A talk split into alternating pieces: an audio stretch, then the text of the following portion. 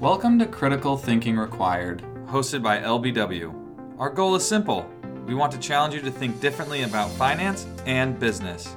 Join us and start the journey today. Welcome to Critical Thinking Required. You're with your hosts, Tim Bickmore, Nathaniel Leach, and Dan Weiss. And today we have a guest on, Lance Rates, who is the owner and founder of Yola's Cafe. Um, as many of our listeners know, we work with a lot of medium and small businesses within our within our business, but we also know a lot of different business owners as well.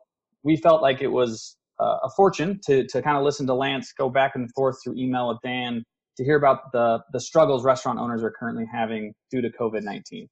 Um, so we're really excited to have Lance on on our podcast today, and I'm going to kick this over to Dan to get us started off to talk a little bit about how he knows Lance, get our podcast going. Dan. Lance, thanks for joining us today. We're really excited to have you on the podcast. Uh, you and I get to talk every once in a while in a group that we are involved in called Madison Originals, which is based out of out of Madison, Wisconsin. Um, and it's a group of uh, a number of locally founded, owned restaurants that uh, collaborate together to make a better experience for the community. And in that in that group, um, I've had the pleasure of hearing your perspective, Lance, as it relates to what it's what COVID has been like directly from a business owner of a restaurant of purview.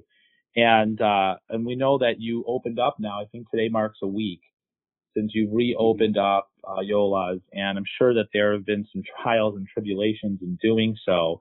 And uh, we might as well just start kind of learning about how that has been. So uh, I guess the first question is, Lance, how are you doing?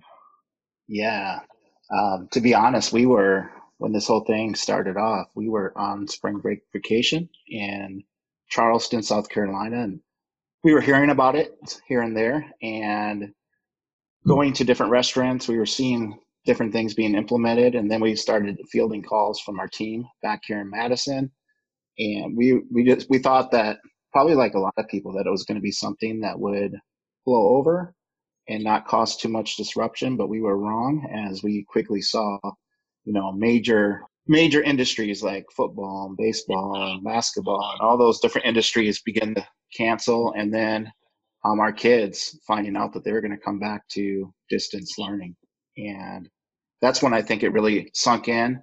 We got back um, we were living on adrenaline and hardly sleeping at all. We were reaching out to our vendors we were switching things up. We were, you know, watching the public health web a website like crazy, talking to restaurant consultants, food suppliers, and just wondering, you know, what the future was going to hold. We gathered our team together and asked them, you know, we're not going to be able to keep all of you on, and so they said, well, make sure to take care of those who are living paycheck by check, paycheck. So we we did that for the first couple of weeks, and um, I would just say overall, up to today and opening up recently, is that I think within the last week we've really begun to recognize this is going to be a long, long game, and we're going to have to get deliberate about how we're going to operate going forward and what the next phases are going to be and what our new normal is. Lance, you know, and I, I don't know as a being a restaurant owner. I mean, being business owners ourselves, it's been difficult with COVID, and, and we're lucky enough to be able to operate 100% from our homes, no problem. Um, yeah. We are also lucky enough to sit on a, a, Madison Originals board and know other restaurateurs, and we recognize that restaurants have small margins. So, with cutting back on um, individuals coming into your space, how how how are you guys dealing with that? Um, and then, in addition, how have you felt the stimulus packages for restaurateurs specifically has been um, in response to COVID? Yeah, the, the margins on um, restaurants are small, very thin.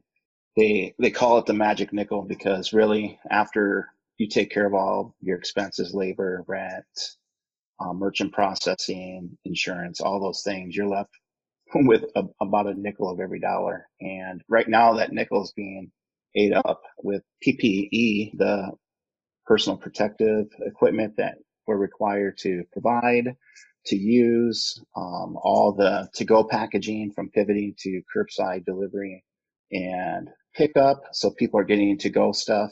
And so without raising our prices. Um, you know, it's just coming out of that thin margin that we have left.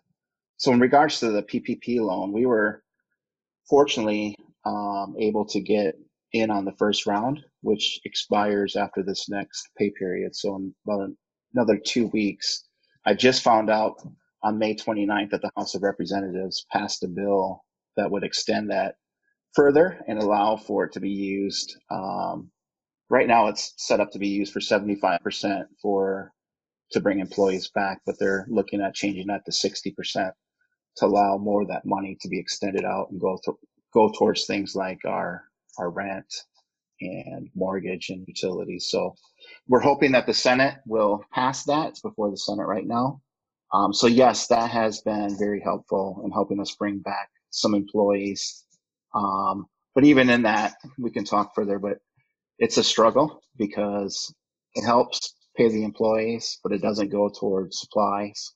It doesn't really help us as owners, you know, with our own salaries and, and different things like that. So it's been a, a, real struggle. And then on top of that, they've offered um, $600 extra kicker for unemployment.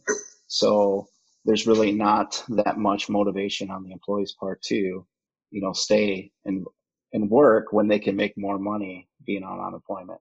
So, since the the reopening process itself is set in stages, and to say the least, it's complicated. Um, yeah. Can you talk a little bit about what that what that realistically, one thing on paper, what it realistically actually means to a restaurant owner like you? Yeah, it, it means a lot of. I mean, the paperwork right now and the behind the scenes work that nobody sees is so real to the business owner. Um, for some people, they're like, this is a great time to pause and rest. And I think for our industry, and I know other industries as well, they're working harder than ever before for less in return. And so, I mean, we're creating new policies. We're asking questions. We're trying to make sense of all the things that are coming out. We, we're encouraged to wear masks and how does that work? How do you do dishes with a mask on and, and not, you know, not keep the, the back spray from getting all over you? How do you talk to customers? I mean, we're in a, a coffee shop, you know, we're highly social environment. And so to tell people that you have to wear a mask and you can only take it off to eat and then you have to do all these different things is just, it's hard and it's scary. I think a lot of people are just scared. So fortunately for us, we have an outdoor patio that seats quite a few people. Um, but that's dependent upon nice weather days. So We've had a couple rainy days that set us back, but we are seeing an uptick in people coming out. And as far as coffee shops and restaurants in general, to keep the price down, you have you have to operate in small spaces. And so 25% of our space, our, our crowd capacity is um, 76 people. So that means around 19 if you take away four employees that we must have on that only leaves us with 15 seats left in the cafe. And what and what's it what's it been like then this first week? You've had you've had well you're closed on Sundays if I recall correctly, so you've had six days then. Mm-hmm. We've had six days. Uh, the first day was the day after um, Memorial Day weekend, and so you know that was a quiet day. That's a historically quiet day. So it was really, I would say every Monday we're really close to to calling a, a local psychiatrist and asking for some counseling, just to be honest. Um, we kind of cheerlead our each other through that day because Mondays are just tough. It's the weekend and people have spent a lot of money eating out and different things like that, especially with Memorial Day. Um, so, you know, they have leftovers and, and, and the like. And so Monday was really like, wow, we were expecting like, or Tuesday, we were expecting a big bang and it just didn't materialize. And then Wednesday, I think there was rain.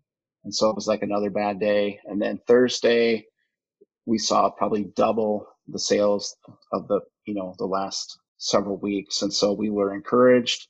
Friday was even better. And then Saturday, um, we were at about half of what our um, previous sales or 60% of our sales historically. So that's been really encouraging. People are coming back. They're they're excited that we're open. Um, there are still people doing the curbside delivery, no contact, and we're thankful for that.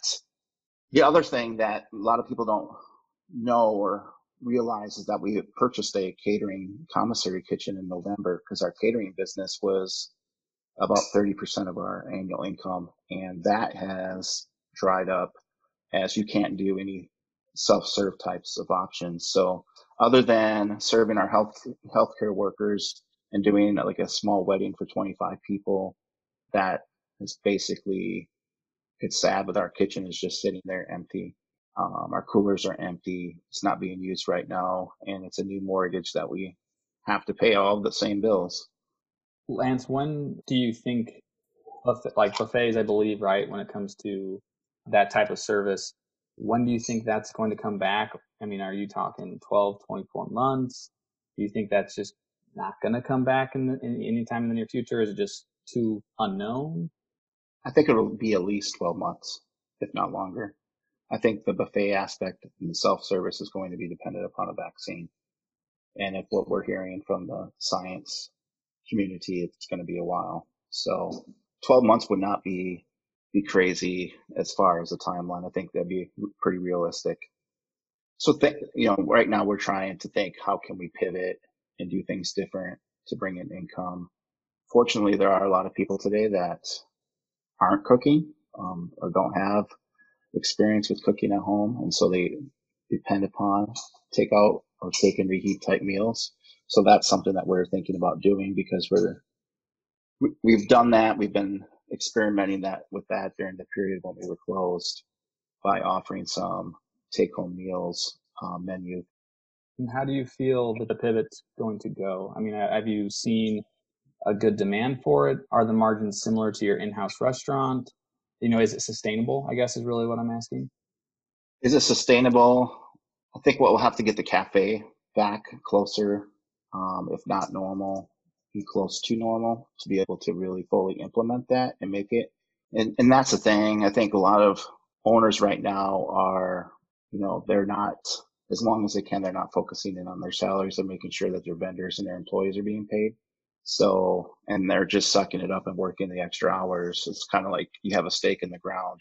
So you have to make it work. To make it sustainable, all the testing and experimenting is going to come out of extra hours on our part uh, my wife and I and family. So I think that's what we're seeing across the board is that the owners are really, yeah, they're probably not doing the best at self care right now. They're working those extra hours, just trying to survive and keep their doors open. On that topic, you know, as eaters, what should we expect to see perhaps different from our feeders? Our operations, obviously, as we talked about, are going to look a little bit different going forward curious as to what you think that could look like, what the end result is going to be towards you, uh, other people on your team, employees, and then of course towards your customers. I, I know, for example, we've talked a lot about how prior to COVID, um, the restaurant industry was experiencing a significant labor shortage. You know, that's going to look different. So what, what yeah. do you think maybe can some expectations be anticipated to look like? Yeah, I mean, we're starting to I wish we had the demand for work that we needed before COVID because we've had people reaching out. And I think it's just because we're two in summer and there's kids aren't, aren't in school or they had to come back early. So they're trying to find employment. So yeah, I think what you're going to notice going forward is that you're going to have to like plan for your, that you're not going to be able to spend as much time in the restaurant. It's going to be important for the restaurant to what we call in the industry flip those tables and so for us, we're asking our customers to be um, aware that you know they can't just stay on the computer, and that's what a lot of people have used coffee shops for in the past is to search and do work on the computers. And with us being limited right now, at least in this first couple phases, it's going to be important that they limit limit that. Um, they should be cognizant that there's people there that are wearing masks, and if maybe they don't feel like they need to or should, you know, they really have, we really have to look out for one another right now and not judge each other and give a lot of grace to the restaurant. The restaurant owners and staff are adapting the best that they can. And so it's really not a time to take to social media or um, to the Yelp and the TripAdvisor, Google platforms and leave bad reviews because we need to really give grace to the restaurant owners right now. I think another thing that you could see will be there's a supply chain shortage. Our, like, for example, our bacon is through the roof right now. And that's something that we pride ourselves on having all natural, good, thick cut bacon, um, locally, um, provided through Jones Farms. And that's through the roof right now. There's shortages in the meat market. Our deli meats are up. Our coffee supply, there's shortages there. So there's probably going to be an increase in fees. We've, we've kept everything the same at Yola's, but, um, you know, our costs are up as far as those trying to cover those shortage, you know, those higher expenses on those items, plus all, all the takeout stuff that I've mentioned already. So I wouldn't be surprised if you see surcharges or people adding a dollar or two to entrees. Um, so you'll, you'll probably notice that when you check out. Maybe having to call ahead, make reservations to be able to dine is going to be important too in the future, especially for the upper scale restaurants. And and that that all makes sense. Um, w- with regards to that kitchen that you guys recently bought, but are you familiar with the concept of what's called either a dark or cloud or ghost kitchen? Ghost kitchen, yeah. Okay. Uh, would that possibly be something that would work where you could speak to, and maybe this is the time to really, that this idea might take off because if other restaurant owners are looking to do that, uh, to shift just to a complete 100% takeout model, then offering up that kitchen, sharing that, that mortgage slash rent or however you would want to structure it load, mm-hmm. is that been, is that a possibility?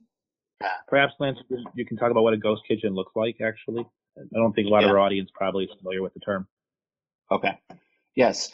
So a ghost kitchen is a kitchen in a less desirable, or shall I say, a less visual location. So it could be like a warehouse or what I call like a commercial condo that's been renovated. Like in the, our case, um, we've taken a commercial condo and renovated it less costly. It's not open to the public per se. It doesn't have seating, so you don't have all the all the costs that go involved involved in servers and seating and taking care of people. It's just a kitchen that's used to make food out of. Um, some of the ghost kitchens, there it could be a multiple number of restaurant type styles and food that come out of those kitchens. It could be like a cafe during the day per se and maybe a pizza shop at night. One company, a delivery company called DoorDash has bought up, you know, some abandoned buildings and have built out ghost kitchens, blackened, darkened the windows and have, because they're, they're aggregating all this great content of what people are looking for in cuisine. So they know what's popular and what's um, being requested. And so they're, you know, building restaurants and uh, um, ghost kitchens to provide those types of foods at those different times. So yes, we've thought about it. Um, the thing right now is just having the money to experiment um, on those different concepts. The one thing that the PPP didn't allow for um, restaurant owners or take into consideration because when it was thought about to get the money out there was how can we do something to span all the industries and get it out the quickest and so they quickly did it and didn't think about how integral um, it was going to have, you know, going to be for each industry to do things a little bit differently with that money. And one of those things was a lot of restaurants weren't set up for takeout or delivery. Um, their food wasn't going to be able to withstand, hold up to delivery. And the relation to the ghost kitchen is that the PPP didn't, doesn't allow for us to experiment with marketing and those different things. The only yeah. thing that I was going to add is that groups like Madison Originals or Food Fight getting together and, and pooling resources to experiment, uh, understanding that all of you are in the same boat now to create a cloud kitchen. this this is the time to to do it, in, in my opinion, because of the, the yeah. current circumstances. No, I've I've heard of ghost kitchens a long probably about two years ago, you know, something that was happening, you know, in other countries like Amsterdam, um, have done a lot with ghost kitchens, other major cities. And then like, like I said, a lot of these delivery companies like DoorDash, Grubhub and stuff have started experimenting with it. Yes, it makes a lot of sense to team up. I, I've thought about that. Like, I really think a lot of Parthenon Gyros and they become good friends. Um, and they're part of Madison Originals and Aaron and Dimitri make their own yogurt sauce and they have a nice large space, but their kitchen is very small. And so, you know, we've talked about potentially, you know, they've been looking for a space to be able to scale their, their yogurt making. And so, yes, this is something definitely to look at down the road. One of the things for us that is a part of our lease agreement is that we wouldn't have um, other renters. So that's something I would have to go back to the condo association because we're in a unique situation to where we have condo oversight. Yes, these are all the things that people are going to have to think about. You have to be nimble right now. You have to be innovative. You have to be creative.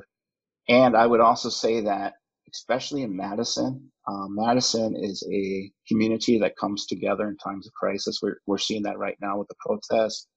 All of us experienced it with COVID-19. Um, our loyal customers, fans, whatever, you know, our ambassadors um, have, they were very generous and they continue to be generous. I mean, some of these people have kind of adopted us as, as part of their family and they've had every meal with us. And so that's been awesome what got us there was being community focused.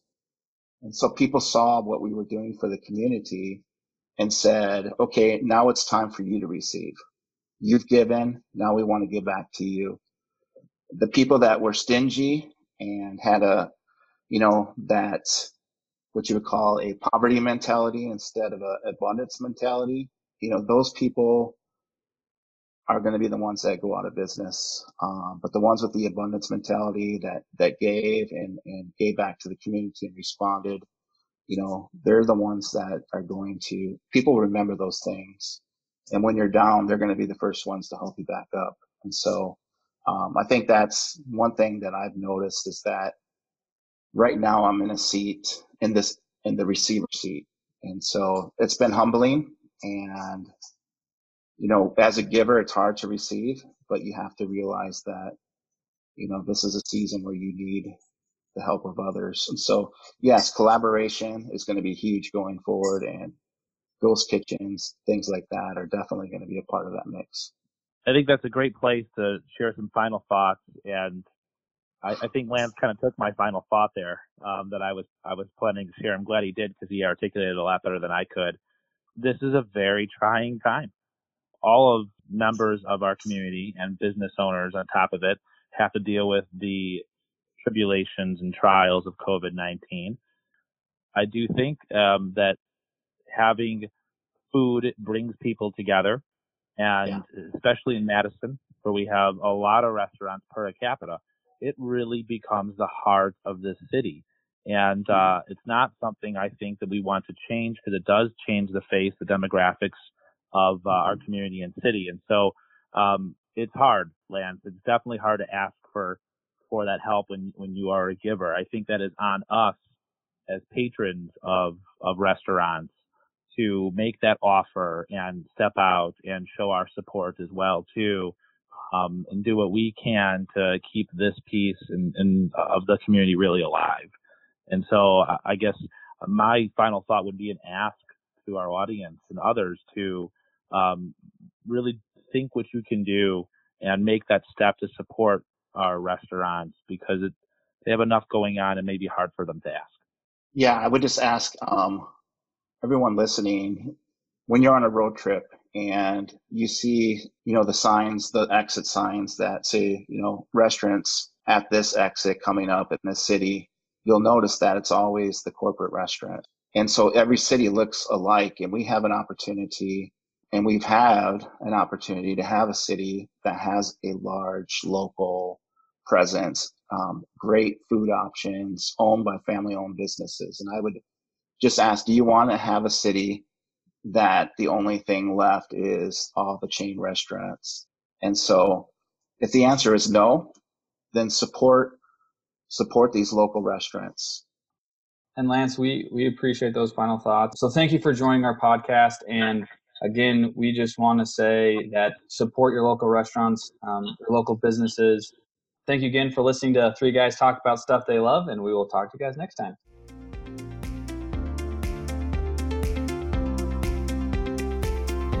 Thank you for taking the time to start your journey of thinking differently and listening to LBW talk about stuff they love.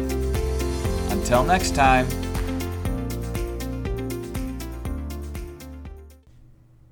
The opinions expressed in this program are for general informational purposes only and are not intended to provide specific advice or recommendations for any individual on any specific security, on any specific broker dealer or custodian.